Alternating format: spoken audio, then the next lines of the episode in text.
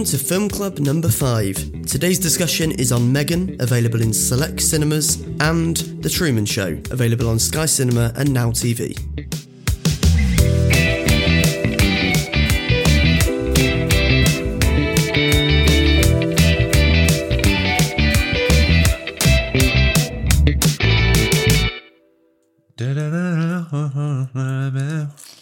Extra time and about to see this. Oh, so good. Did you watch it? Rihanna. The Super Bowl. Yes. What you I think? actually I actually saw the first quarter of the game. Whoa. I was still up doing Uh-huh. stuff. Uh, I didn't know what the hell was going on, if I'm honest. Uh, it's very stop starty. Next year, Super Bowl, put in your diary. Okay. you're going to come around and watch it. Okay. We're going to do I'm the in. whole thing. I'm in. I can't wait. Hot dogs, cake, beer, uh, sleep before the end. Halftime show live is much better. Yeah, I'm Put sure. it in your is. diary. All right, all right. But so you're very confused. yeah, I was very confused. And then the next day I watched the Rihanna halftime show and um, I thought she was class. I thought it was really good.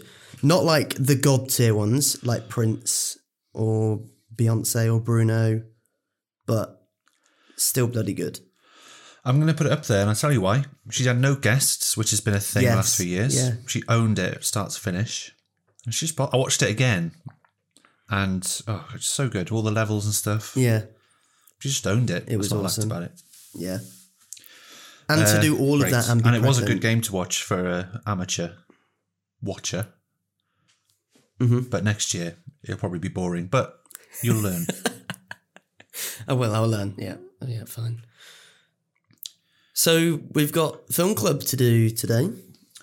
Film club. Film club, and the film club today is the Truman Show, which is mm-hmm. available to watch on Now TV and Sky Cinema, and Megan, which is available, I guess, in a few cinemas now, but it's kind of been and gone at this point. It'll be on yeah on demand soon, won't it? Yeah, yeah. Uh, we usually start with a new film, so we spun the wheel, and M3GAN was the choice, and then I picked The Truman Show. So we'll do M3GAN first. Yeah. Yeah, yeah. So a bit of an odd combo, but we're going to change, make sure they're a bit more matchy, matchy Yeah. matchy next time. However, I I did see a com- uh, uh, a way to link these. They're both about an obsessive creator who has created something from Mm-hmm. literally its birth, uh, and then has become too obsessed with it, and it has ended up having lasting effects on the people around them. With Interesting. you know, in this you've got Ed Harris creating Truman, and in Megan Mm-hmm. you've got Allison Williams creating Megan. So I there's that. I guess it's a it's a people study, I suppose. Yeah. yeah, bit of a stren- strenuous, strenuous, strenuous link, strenuous, Tenuous. tenuous. Strenuous is like when you have a you're straining for a poo, but tenuous is like a tenuous link. Uh, you could have been straining for anything, really. yeah, it's the first thing that came to my mind. Don't know if that reflects you've the kind of week it. I'm having. A strenuous one. Let's put it that way. yeah, I know. I think that's a good link. Interesting for a film club to make that link, isn't it? It, well, yeah. Thank you. But so we're here for then Megan to start with, right? Yeah. So I'm taking the lead with this. Megan released. Was it released here this year? US last year. Uh, yeah. I think so. Yeah. Yeah.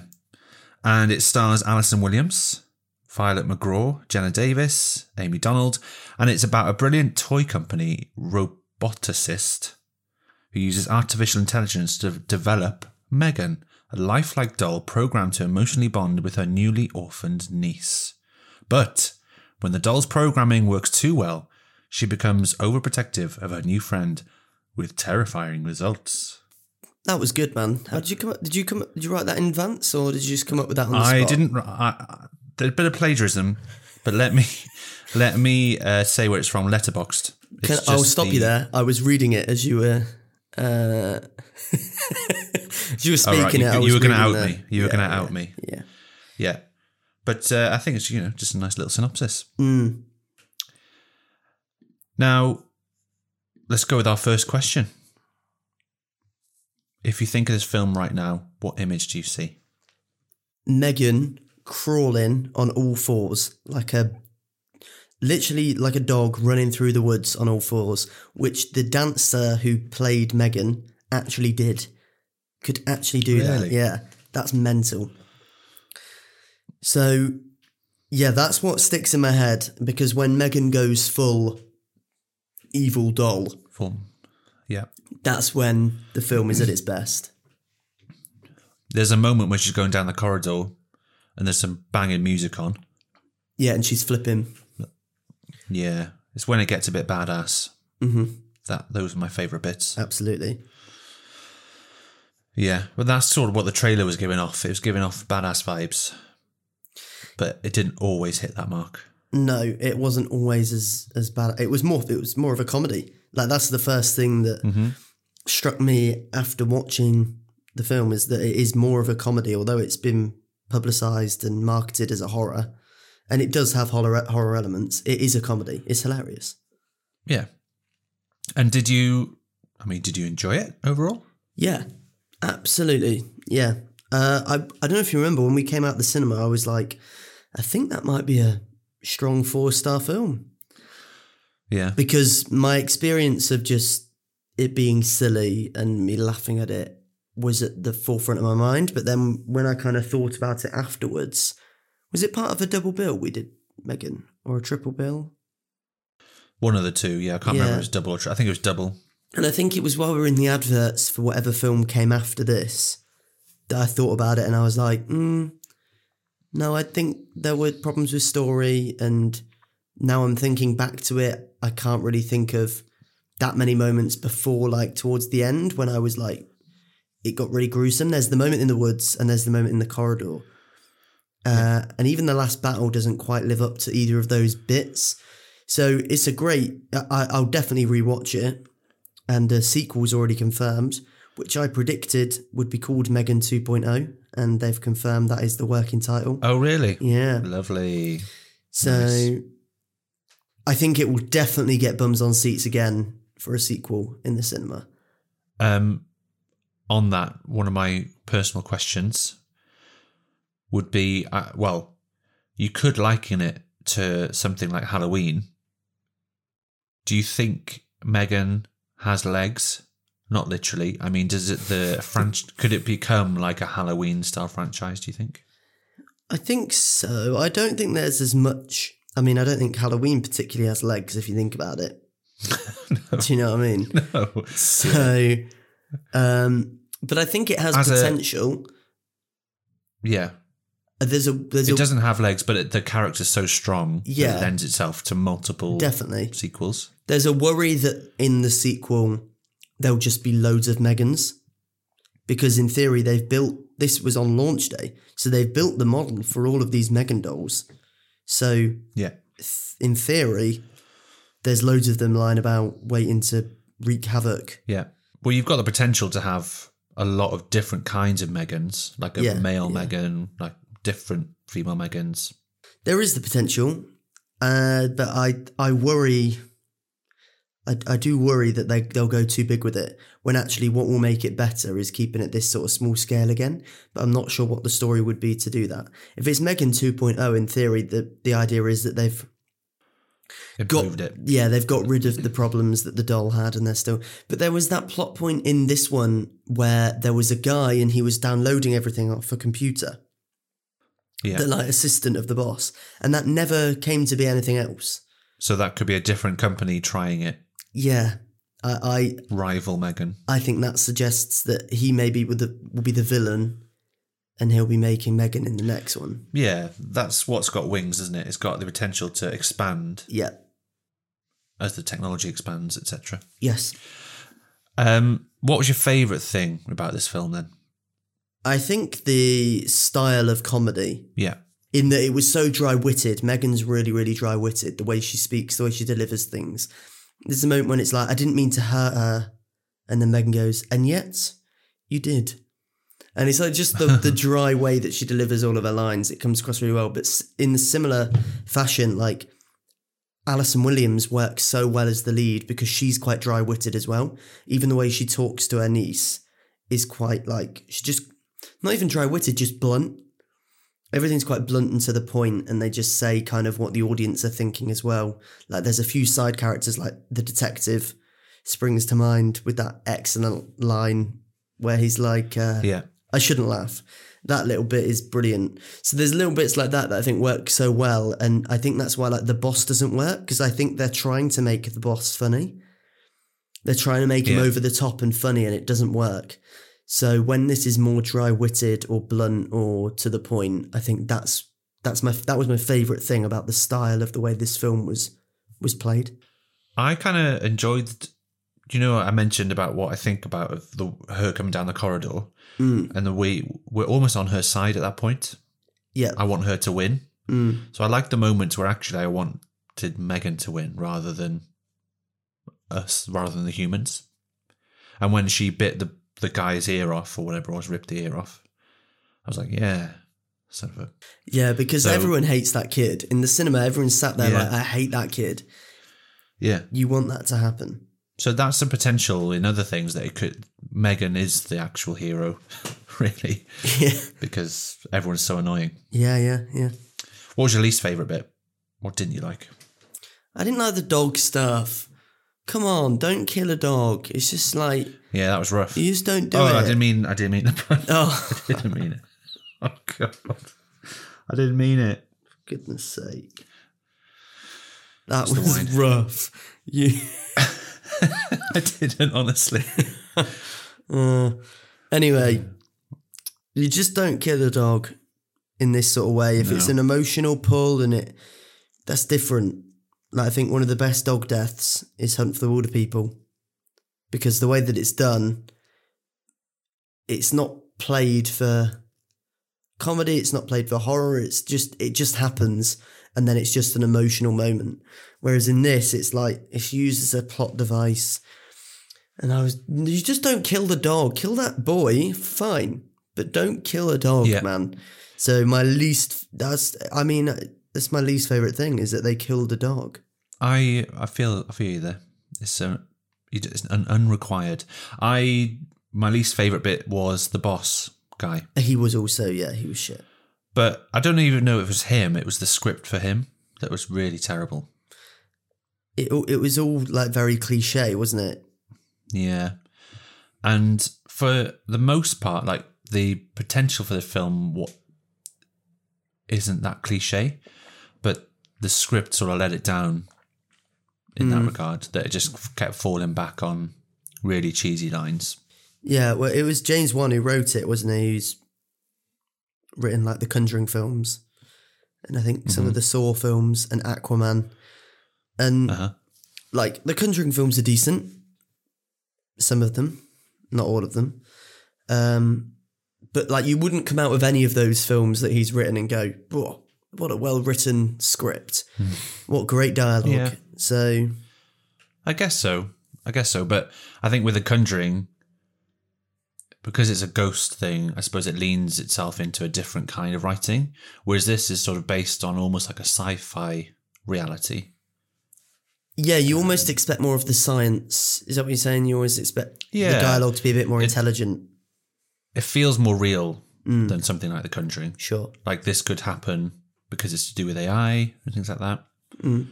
So you want that sort of level of reality where in a ghost story, it's, well, it's not real, is it? So No, yeah. Sorry for any of those ghost hunters out there. Those ghost believe in it, believers, but, uh, yeah. I- yeah, sorry about that. Um, direction. How do you think? Does this sort of tie in with that same Um, brush? I actually think the direction was pretty great by Gerard Gerard Johnstone. Johnston. He's fairly new Johnstone. new to the game, isn't he? Yeah. Uh, so he directed uh, Housebound, Yeah. which I'm pretty sure was also produced by James Wan, but I can't actually find his name in the credits, so I might have completely made that up. But that was 2014, so nearly Um, yeah. 10 years ago. Yeah. Like 9, 10. Yeah. Um, but I think he does a great job. I think he like he pulls moments out of like the way he decides to shoot Megan mainly makes her more menacing when she's not being menacing.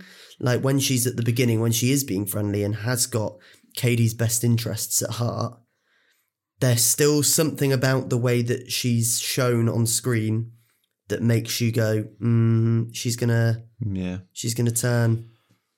The bits in the auditorium, you know, when they're testing her and the people are watching, Yes. that was, felt really menacing. Yeah, yeah. Just those sort of bits that are gr- grounded in reality, like I say. Um, and it, yeah, what was so impressive that I, I felt like it could happen. Yeah. Yeah. Whereas some horrors, you just don't get that. Yeah, you just like this is ridiculous. I mean, like for example, an excellent horror, Barbarian, hmm never going to happen.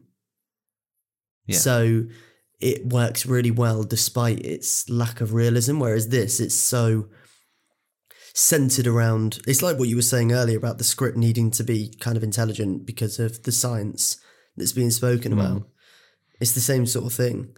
Um, this feels so realistic, but the direction does as well. I think. Yeah. And the performances. I didn't realize it was a dancer. I didn't really think about Megan until you said that. Yeah, she so she was she's voiced by someone else, um, Jenna Davis. Jenna Davis, but she's actually played by a dancer called Amie McDonald, and they 13 years old. Audition ridiculous that. mental. They audition loads of people, hmm and then they were just like, "Well, she's perfect. She could like move her body. I mean, we've seen it in the film, move in ways that Megan. It's so good because it looks human, and that's what's creepy about it. But at the same time, it doesn't because the thing she's doing, not everybody can do. Mhm. So although it looks human, you're still like, oh, how can like the running on all fours bit and like some of the thing, the flips they do and stuff. It's it's really clever the way that that's done. So the standout performance is Megan herself. Like the fact that there is a human in there. It could have been. Yeah. It would have been so easy to just make it CG um, slash animatronics, and there's obviously an animatronic and CG element to it towards the end. But for the most part, it is played by this dancer, and I think that's amazing. Yeah. I also think Allison Williams is really good. She sort of holds it all together, even though she's got a bit of cheesiness about her. She's a Um, very basic seen it. character, but it works really well. Yeah, yeah. She's in The Perfection. I don't know if you've seen that. no, she's in Get Out, Yeah. I haven't seen. Um, Perfection. the Perfection is another horror. It's in it's on Netflix, and it's a bit ridiculous, but she sort of uh, can carry that sort of part really well. yeah, And I hope she has a good part in the next one as well. I'd like to hope so. Yeah. Would you rewatch it? Yeah, simple as yes, I would. It's fun. Really? Well, I guess is it the kind of thing that you're gonna um, recommend others to watch, like your friends and stuff? You, you got to stick this on. I think so. I think yeah, it's one oh you got to watch Megan. It's it's great fun. I think Yeah. it's one of those like Friday night movies at home. But I think I'd rewatch it again with with other people. But I'd probably rewatch it on my own and still have a good time. Like it's it's just it's good fun. Mm-hmm. And if you were um, a technology scientist, I don't think that's the word, a, ro- a robotic bil- roboticist. If I was a robot, No, no, no, no, no. If you were creating the robots, mm, if you were in charge of creating something like Megan, what would you invent? What What would be your key features? I don't know how this is possible. I don't think it is. But you know when you sat or even sometimes laid down on the sofa hmm and you got to go to bed and you're just like, but I'm so comfortable right now. The fact I've got to get up and walk upstairs and then get comfortable again sounds horrible. So if there was some way that a doll could lift me in the exact position with the exact level Yeah. of comfort and then take me upstairs, place me in bed, and then leave. I don't want a creepy doll in my room while I'm sleeping. That would be great. That's it. That's all you want. That's yeah, that would I if I relied on a doll too much for for doing things around the house, I think I'd become a hermit. I think the relationship would become mm. strenuous. and I don't think that. I just don't think it would benefit me. So just something simple like that. Yeah. Very simple, really. Yeah, well, the doll might function. get bored by its sole purpose being to carry me. Only if it uh, turns into Megan. Mm, You're talking more of a robot, really. I am, Just a yeah. plain robot, not artificial intelligence. It's What not did- going to learn. Did you have an alternate answer? Um, no, I was still thinking housework, all housework. It just does it all. Makes my lunch, makes my dinner. Um, only if I wanted to. Sometimes I'll go, you know what, have a break because I want to make dinner today. Um, but I don't want it to be in the house. Do you know when you have someone round, um, and after a couple of days you're like, actually, can you get out because I want my own space? Yeah.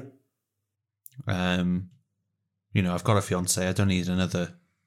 You know, Is this your way of saying someone you, else. you kind of want your fiance to leave? no, no, no. I'm happy with her. Right. What I'm saying, if there's another person, another AI being, I'd be like, come on, I want my own space now. You're just chatting at me. I don't don't need it. Yeah. Shut up. Turn off. Yeah. You kind of want that friend that everyone says you need that just meets you now and again at the pub, just sits there having a nice chat. Mm. Essentially, what I'm saying is I want a friend. I'll be your But friend. uh, well, I know you are. So you're, you know, and are you a robot? I don't think so. But equally, you wouldn't be happy coming around to my house doing all the cleaning and. Um, so mainly, uh, sort of a maid doll. That's what I probably want. well, all dolls are made. They have to be made to kind of come into being. A cleaner doll. A cleaner doll than what? Like, it needs to be cleaner than. sake. Next question. um, uh, so we know your initial response to the film, and that it changed in Mm. between films. Has it? Have you warmed to it again since? Has it changed since your change? There's some films that are like three stars, but I absolutely love them. So last Yeah. year it was like Prey. Prey I gave three star, but I loved it. And then spend the whole time thinking, should I have given that a higher score than I did? I did the same with Nightmare Alley last year. Uh, and this year the first one is Megan. Gave it a three and then spent the whole time spent the whole time thinking, but should it be a four if I really enjoyed it? Does the enjoyment factor outweigh it? But there's stuff like I've said here about the dialogue and about plot holes and about plot moments that don't actually come to anything happening within the film that make me go, ah, but it's a three when I critically think about it. Sometimes I'll love a film so much that it will outweigh any sort of critic response, if that makes sense. Because you'll just watch it and go, yeah, I have to give this higher. Oh, Scream was another one last year. But I think I did in the end change that up to a four because I thought it was great. Yeah. But my initial response was a three. So you're sticking with a three. So I'm sticking with a three for this one. Uh, but it is it is good fun. I tell you what, three is a a really good mark for me. I love a three star film. Yeah. They need shouting about. If I say three star, people go, "Oh, it's not that good." Then I go, "No, no, no, no, no. It is good. Yeah. There's just there's such a fluctuating difference in three stars because the bottom when I have my list of the year, the bottom of a list in the like the bottom three stars are pretty drab. Like they're fine, hmm. they're pretty, but the top of the three stars are great. So there's actually almost a five star tier rating within the three stars. And Megan Yeah. is a five star, three star film. wait. Hang on. I see what you mean. You really what you need is a three point five, but you know it's not allowed. Otherwise, you may as well have a ten star mark, and Exactly. And if and in my opinion, if you're giving something a 3.5, well it's a 3 because it's not quite a 4. And that's the next rating up. Do you know what I mean?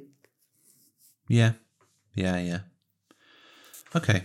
Well, I yeah, I gave it a three star. It's not really changed, but even just talking about it, I it's made me enjoy the memory of it more. That makes hmm. sense. Yeah. Oh yeah, it does make sense. I guess any final sort of comments, any final review of it, any final things you um, want to bring out? Megan is a fun for the family. No. Megan is a fun funny uh, and sometimes horrific film that uses the doll in a way you won't expect. Uh, you'd maybe expect this to be lean into things like child's play, for example, and I think this is so much more original with an idea than what you think it's going to riff on.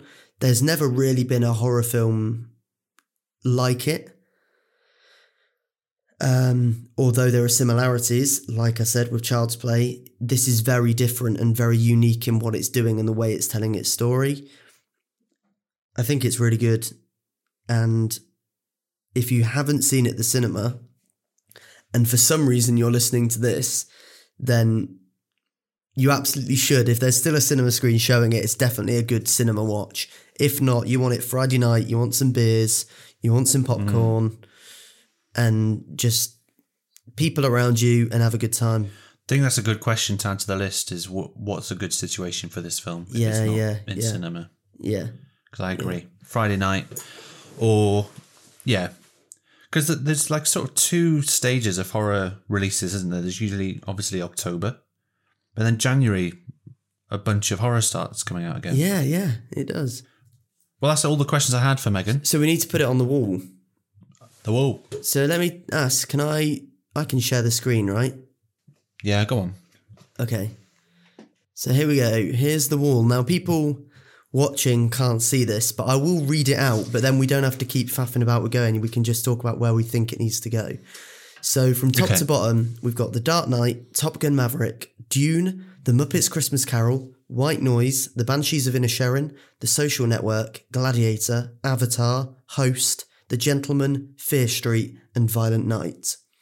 Where does this feel like it should fit in? For me, I'm going to put it between Host and Avatar. I was thinking the same place. So totally happy with that. Er, how does that look for you? That's 10th out of 12, 14. 14, yeah. Yeah, I'm happy with that. Um, this look, this list is looking good, isn't it? Really, it is. Yeah, yeah. I don't know what happens when, like, because this could go on forever and ever. So yeah, that's the plan, isn't it? I guess so. We just have a massive list of films to. Well, you know, we've we've not nicked this idea from Top Gear. This is not what I'm saying.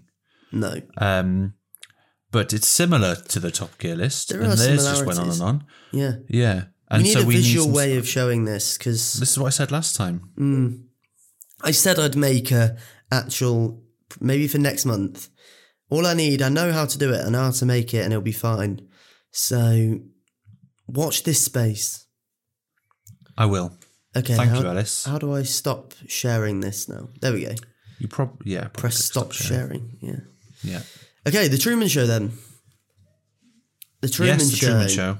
So the Truman Show. The reason that I picked this film is because it is 25 years old. I think is that the reason I picked it. Yeah, 25 years old. Came out in 1998, mm-hmm. directed by Peter Weir. So it's half a century old and it's still quarter renowned, of a century. Thank you.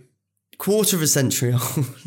Sorry, guys. um, it's still renowned as Jim Carrey's most successful role, and I would argue his best. But maybe we'll get onto that. Uh, but it stars also Laura Linney and Noah Emmerich and Ed Harris, Natascha McElhone. Um, and others. And it's really good. And it's about a guy, he's called Truman, he's played by Jim Carrey, and he doesn't realize that his life is a TV show, which is being watched by people all over the world. He was put in there from birth. Everyone else knows that it's a TV show apart from him. He has no idea. And that's kind of the crux of it. So, Gareth, if yeah. you think of the Truman Show right now, what what do you see? What do you think of? I think of the scene where his wife's getting really scared of him. Uh, is it Meryl? No, what's it? What's her name? Uh, Meryl. Yeah, it is Meryl. and she picks up a, a multi-use tool because it's it's like being advertised. he's like, "What are you going to do, Meryl? Slice me, dice me, or peel me?" and uh, it's the whole time where everyone's starting to get he's starting to get suspicious, and yeah. everyone's like, "Oh my god!" And she's like, "I can't work under these conditions." Who are you saying that to? Who are you talking to? Yeah. It's so tense. Um, I, if you can indulge me for a moment, the other thing I think of when I think about this film is me and my mum talking about it for weeks on end afterwards. wow. We went to watch it in the cinema, I think we did. Um, and then yeah, just traveling, like going to the shops and stuff on the drive there. It sort of rocked our world. like Whoa. you just you think you kind of think, well, what if this is happening to me? Well, that that's kind of the main thing that I think of is I just remember the first time watching it, just spending all the time after thinking, "Oh, on, am I in the Truman Show?" Yeah, Um, if there was, it's like the Matrix before the Matrix.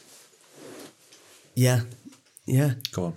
Well, Peter Weir, the director, he initially wanted to have a moment when it released in the cinema that the cinema would cut the screen and show live camera footage of the audience, like looking back at themselves just for a second and then gone back into the film.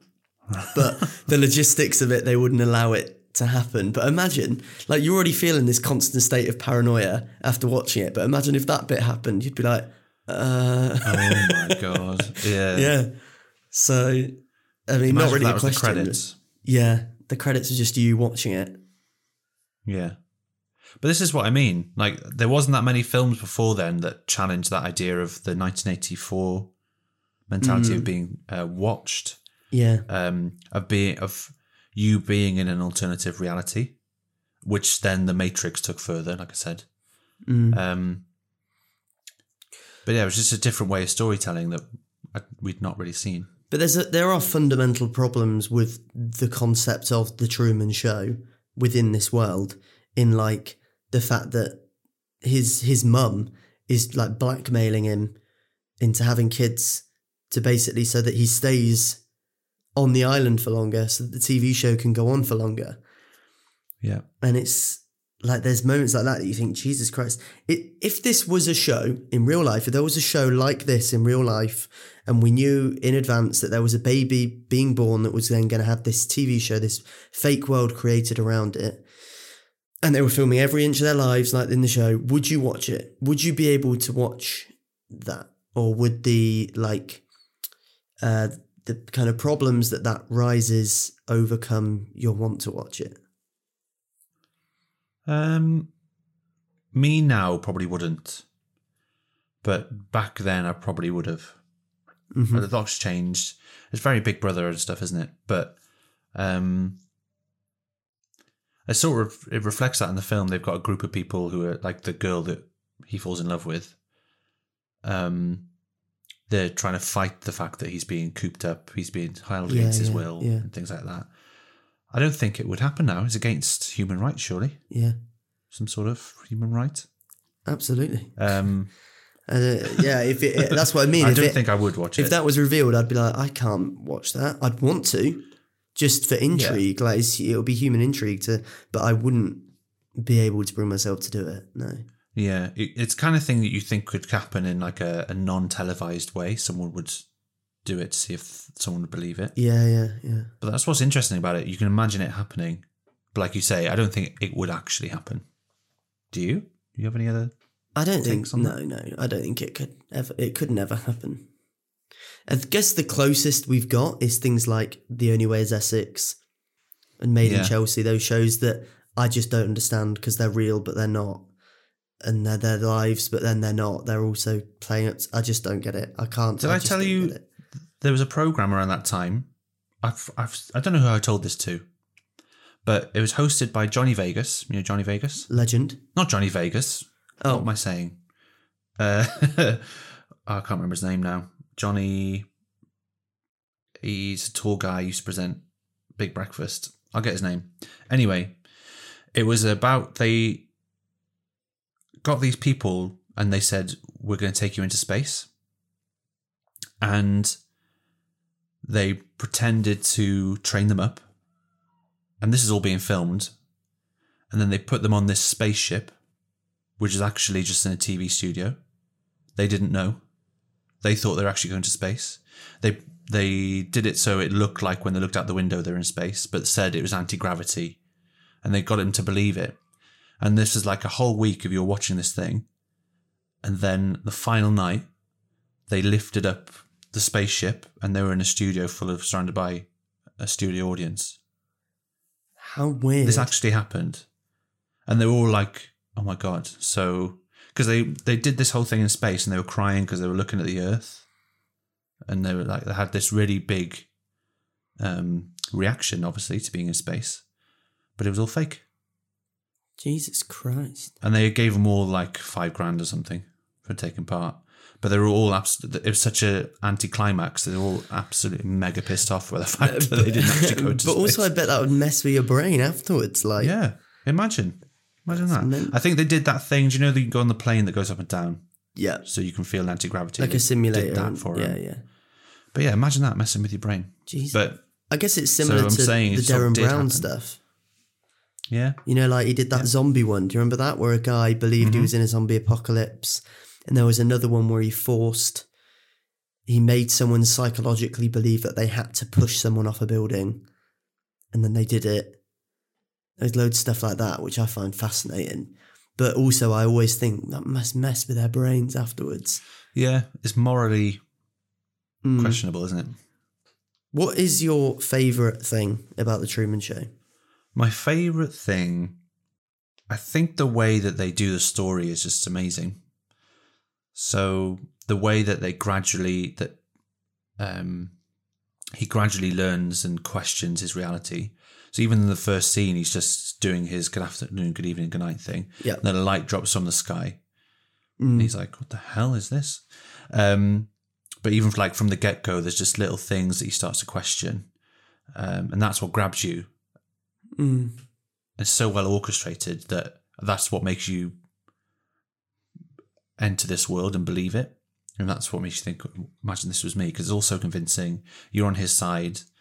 Um, yeah, just the way it's all put together is so immersive. Mm. And that's my favourite thing about it. Love that. And least favourite? Is there a least favourite thing? Can't think, you know. Because I, I'd say this is in my top ten films, maybe of all time. Mm. It's absolutely brilliant.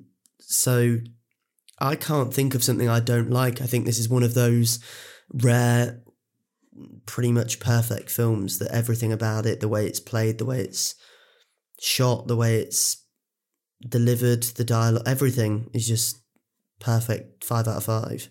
I think you're right. I can't think of anything. It's also perfectly timed. Yeah. All the characters are great. Mm. Yeah. And, and I'm getting the impression from you that you didn't rewatch this either. Because, I mean, I didn't. For this, For this. No. No, I didn't. No. Because I feel like I know it so well. yeah. And I will rewatch I, it, uh, but it's one of them that you want to rewatch, not have to rewatch.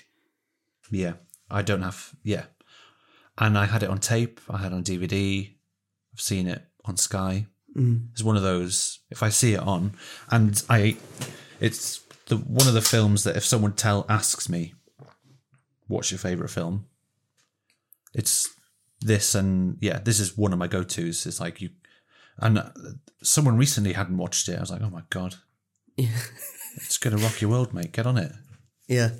I think. But I'd watch it with anyone who hadn't watched it. I just I'd, Yeah, because there's some films that you're like, ah, you maybe wouldn't like that, but I think everyone would at least enjoy the concept of It this. just sucks film. you in. I Yeah. think. I just realised the massive similarity in our history of the Truman Show, in that I watched this for the first time with my mum. Just me go. and my mum sat on the sofa. We watched this, and both of us loved it. And I remember my mum for ages after like telling my brother, "You got to watch it, Joe. You got to watch the Truman Show." So There you go. there's a similarity there that we both watched it with our mums.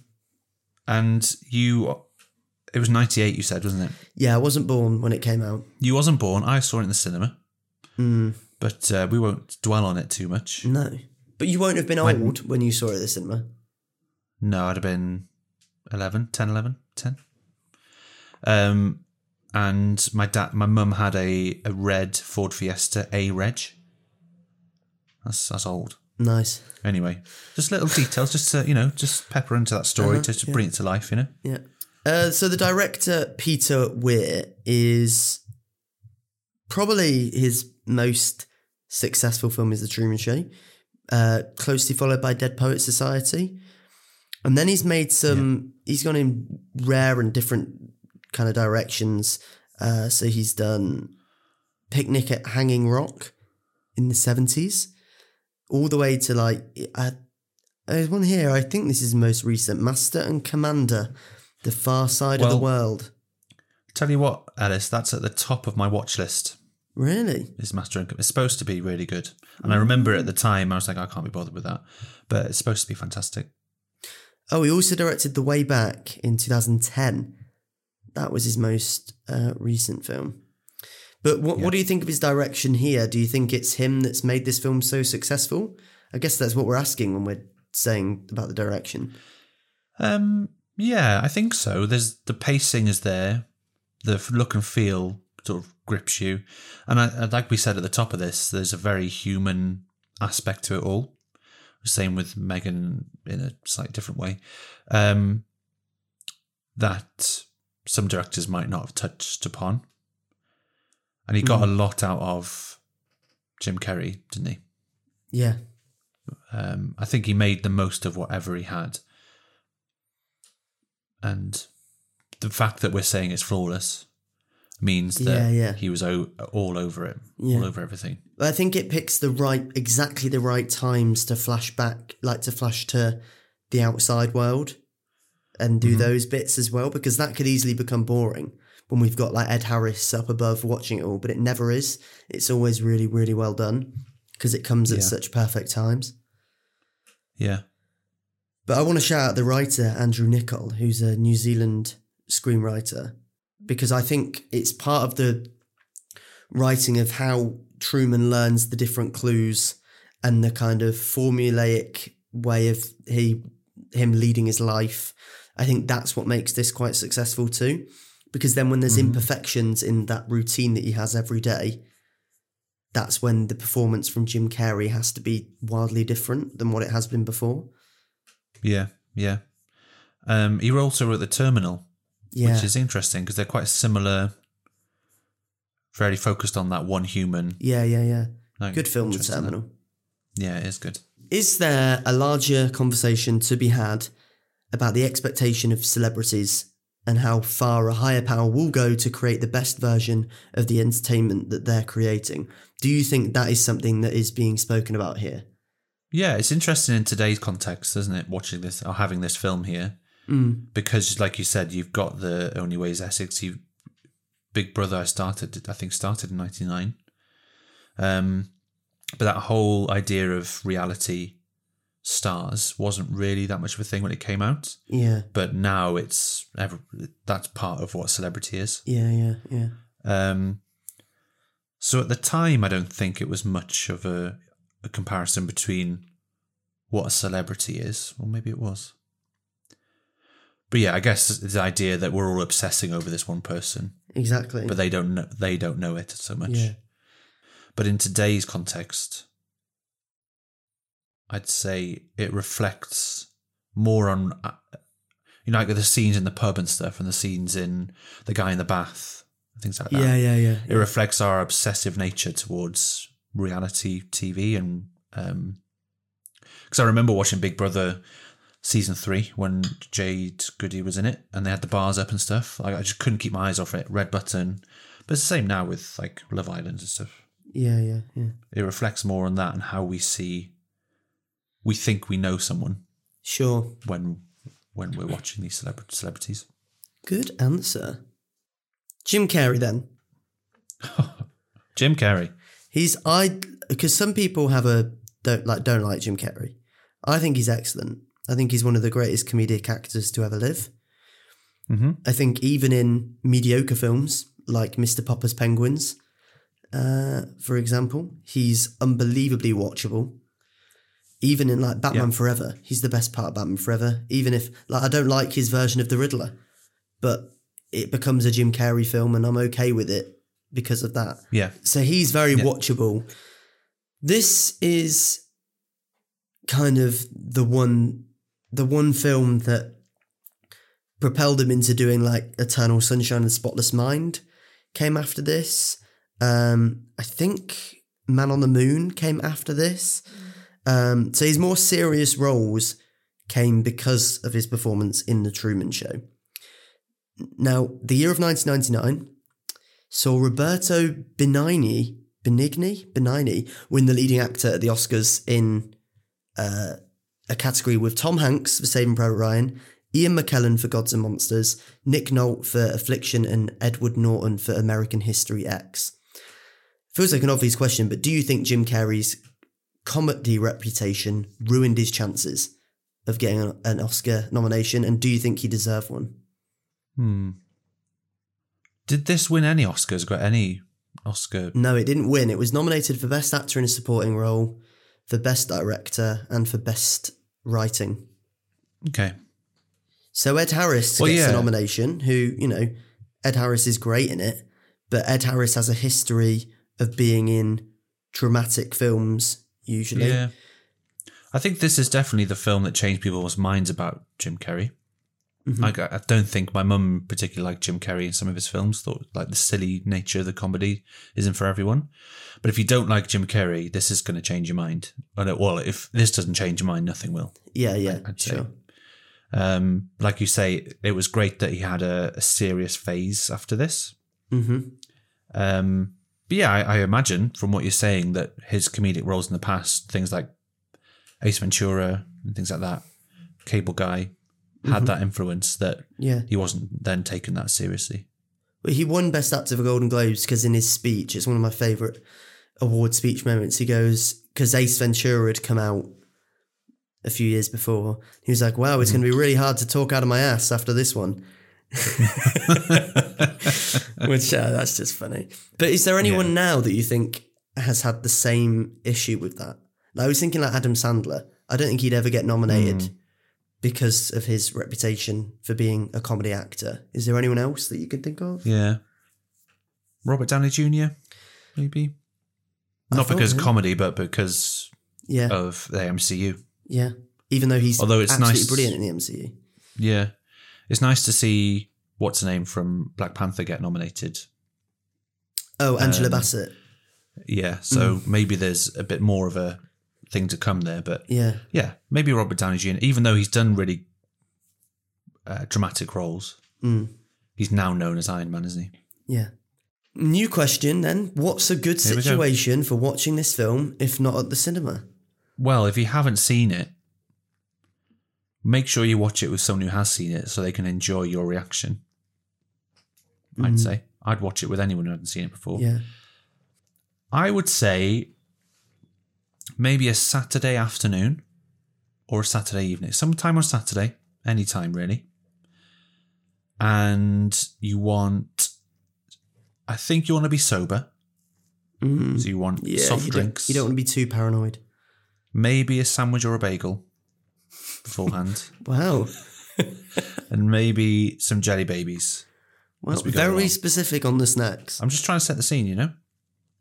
Um, and you definitely need to watch it with someone because you want to talk about it after if you've never seen it before. Yeah. Do you yeah, that's any- true. You you want to be like worrying about what that means and thinking, oh, is this fake? I remember saying to people before, like, am I? Are you Truman showing me? Are you an actor? Mm. Yeah. Just to confirm to you, Gareth, I'm real. So if you're thinking you're in a Truman show, I'll, I- I'll be right in there with you. And um, Yeah. definitely not an actor, man. Well, I was kind of hoping you were really, so I could, Oh, and then you know, escape into the real world and find some new friends. oh. But To be fair, I bet Jim Carrey, Truman is minted after he leaves. The amount of money he'll get hmm. for TV appearances, for all imagine- sorts. You almost want a Truman Show to, maybe, well, more of like a, an hour long episode after, just Yeah, to see. what happened? Yeah. Yeah. What about you? Do you have any? Would you watch it in that scenario, or do you have an Yeah. alternative? Not Sa- really. sandwich I think bagel, I think the main thing, more than the day or the time or the bagel, is with someone else. Whereas Yeah. M3GAN, I think you can enjoy this on your own. I think Truman Show with someone else is going to be a more enjoy- enjoyable experience, whether they've seen it before or, or haven't. Rewatch though, watch it by yourself by all means. Yeah. Mm. What was your initial response of the film, and has that changed? Have you has this slowly become one of your favorite films of all time, or has it always been that? I think I mentioned at the top of this that I was I was shooketh at the time, and I was only 10 Mm-hmm. I was so excited to get on video, and I think there's probably a factor because my family enjoyed it. It meant that it was accepted as a thing that we could rewatch as a Yeah. family. Mm-hmm. There's something to that, isn't there? I think. Mm. Um, so there's got that nostalgia piece to it, and over time that's just compounded, I guess. And I guess it shows because I've not had to rewatch it that I think highly of it. The same when we did Muppet Christmas Carol. But I think Yes. when I rewatch Christmas Carol, there are bits I go, uh, okay, this is a bit boring. But with with Truman Show, I don't get that. I can't believe you just said that. Well, no, I, I glaze over it because I love it so much. You've said it now. but the the nostalgia compounds my love for it. Mm. Maybe you've saved it. Whereas I think Truman Show, it just remains. How about you? Yeah, I, I love it. I definitely five starred it when I first watched it, and I'd five star it now. I think it's it's excellent. I tell you what, Ellis. I tell you what. I've been thinking about this last sort of twenty seconds or so, thirty seconds. Wow. That I think we've got a contender here for the Dark Knight. I think maybe we have. Should we find out? Let's find out. Okay, so I'm going to share my screen again with with you. Uh, now I know what I'm doing. There we go. We're straight in. Here's the list again. Uh, no one listening can see this, but for reference, the top three are The Dark Yeah. Knight, Yeah. Top Gun Maverick, and Dune. So, would we say that The Truman Show is better than all of those films? It's better than Dune. Yeah. Top Gun Maverick is an excellent film, It is.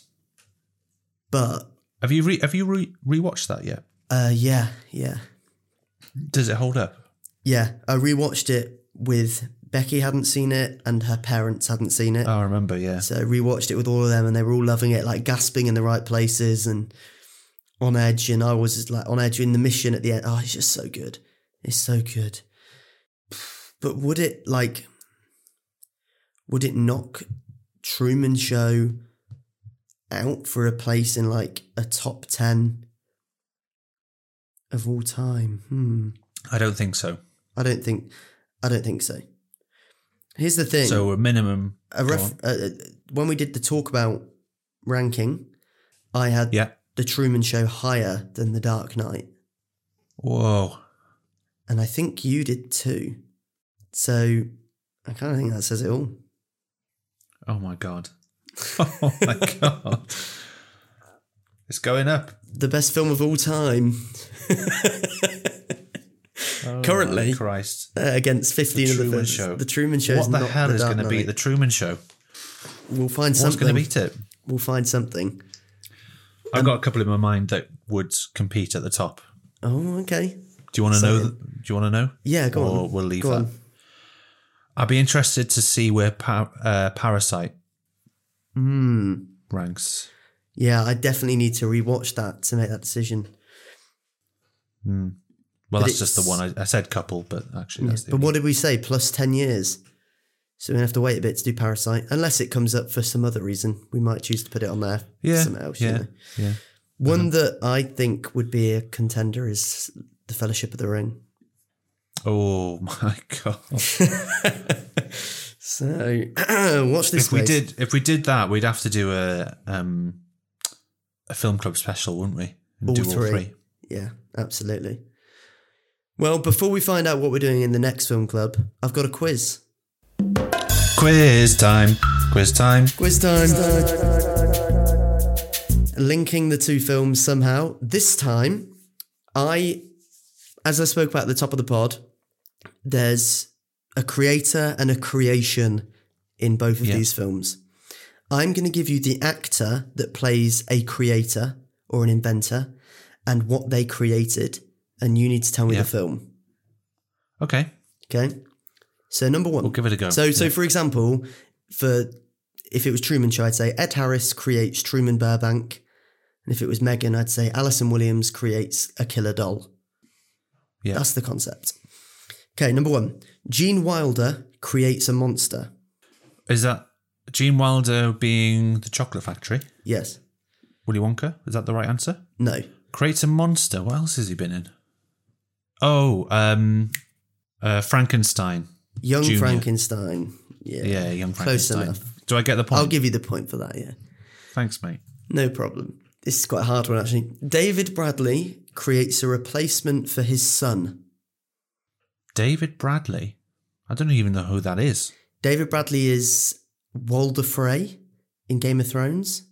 Do you remember Mr. Filch in Harry Potter? No, not helping you? It's beyond. It's beyond me. Yeah. Um, it rings a bell though. Replacement for his son. I'm gonna. I'm gonna pass. I've spent too long here. Guillermo del Toro's Pinocchio. Oh, piss it. Next one. Dick Van Dyke creates Banging Car. Um, Chitty Chitty Bang Bang. Correct. Yes. Two out of three so far. Number four. Isabella Rossellini creates de aging potion. Is it Hocus Pocus? No, Oh, it's Death Becomes Her. of course. Oh, that's a great film. That. And number five. Peter Sallis creates Bunny brainwashing device. Bunny brainwashing device. Oh, I've got a lot of bunny films on my mind here. Peter Sallis. Oh, of course. It's um, Curse of the Were Rabbit. Yes. Three out of five. Thank you. Thank you. Well done. Three. That's not too bad. Better than No. last month. Yeah, I better did than pretty last badly month. last month. Yeah, I think you're still yet to get a perfect score. I think, Thanks, mate. but it will come. Yeah, yeah, yeah. They've got to be challenging. You know, you've got to have a bit of Exactly. um, jeopardy. Okay, I'm going to share my screen one more time so we can create this wheel. So we need things that have come out or are coming out between now and the next film club we're doing. So Ant Man and the Wasp, Quantumania. Yeah. I'll just put Quantumania on here. Uh, okay, so there's a film called We Have a Ghost coming to Netflix on the 24th. Yeah. We're kind of moving into March, really. Well, we've got till mid March, haven't we? Yeah, so we're looking at Creed 3, we're looking at Scream 6, and that's probably about. Oh, and 65, which is that one with Adam Driver fighting dinosaurs. Yeah. They're not the strongest releases, are they? Not the strongest, no. And we've done a horror, so like Scream would be cool, but equally, no, just spin the wheel. Spin it. Is there anything you want me to take off before I spin it? No. Spinning the wheel.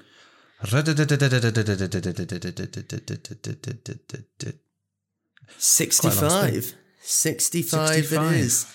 Which is the Adam Driver fighting dinosaurs one. Oh, yeah, yeah. Mm-hmm. Looks like fun. Fighting dinosaurs. Can we discuss which one? Because I've got an. Uh, yeah. It's a fran. It's a franchise, so we can pick a film from the franchise. I think you know what I'm going to say. Yeah. What do you think I'm going to say? Well, I think you're going to say Jurassic Park. No. I'm Oh. not. I'm going to say Planet of the Apes Wow. because the reason is he lands on a planet, hmm uh, which is what the original does. But we didn't do the original Planet of the Apes, did we? In No. The end? You watched it though, didn't you? I watched I it. told you to. Yeah. So we could do that. We could do the um what would be more fun probably is to do the is to do the Mark Wahlberg version with Tim Burton. Yes. Have you seen it? no, I haven't. Seen it? Oh my god. I haven't seen it, and it's on Disney Plus. Let's do that. We can't keep watching good ones, can we? No, we've got to throw some shit in there. Although I enjoyed it at the time, but I understand it's really bad. And have you have you rewatched it since the time? I haven't. I had it on DVD. Um, okay, yeah. this is good. This is good. It's 119 minutes. It's on Disney Plus. Yeah. Uh, so Planet of the Apes and 65. They are not what I thought we'd be watching, But I think that's a good combo. but this definitely, yeah, absolutely. Even though we thought they were completely opposite films, it was quite a nice little conversation. Definitely, yeah.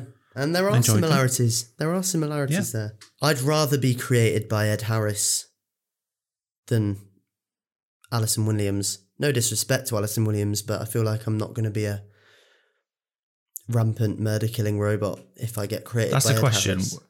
Would you rather own a killing robot Mm. or would you rather be in a world created for you and not know it and then realize it? A world created for me. Like I said, I think the benefits of coming out would be incredible. Astronomical, yeah. Yeah, it would be weird to adjust to, but financially, it would be Rewarding. Yeah, yeah, But and it doesn't matter that you've spent over 30 years of your life as a, you know, as a lie. it probably will matter. Yeah, yeah. Although, you know, it's a good lie to have, you know, Mm, being looked after. yeah, it's true. You know that you're going to be protect- protected because you're the protagonist of the story. It's good times, isn't it, when you look back? Yeah, You'd have been like, oh, actually, they were good times.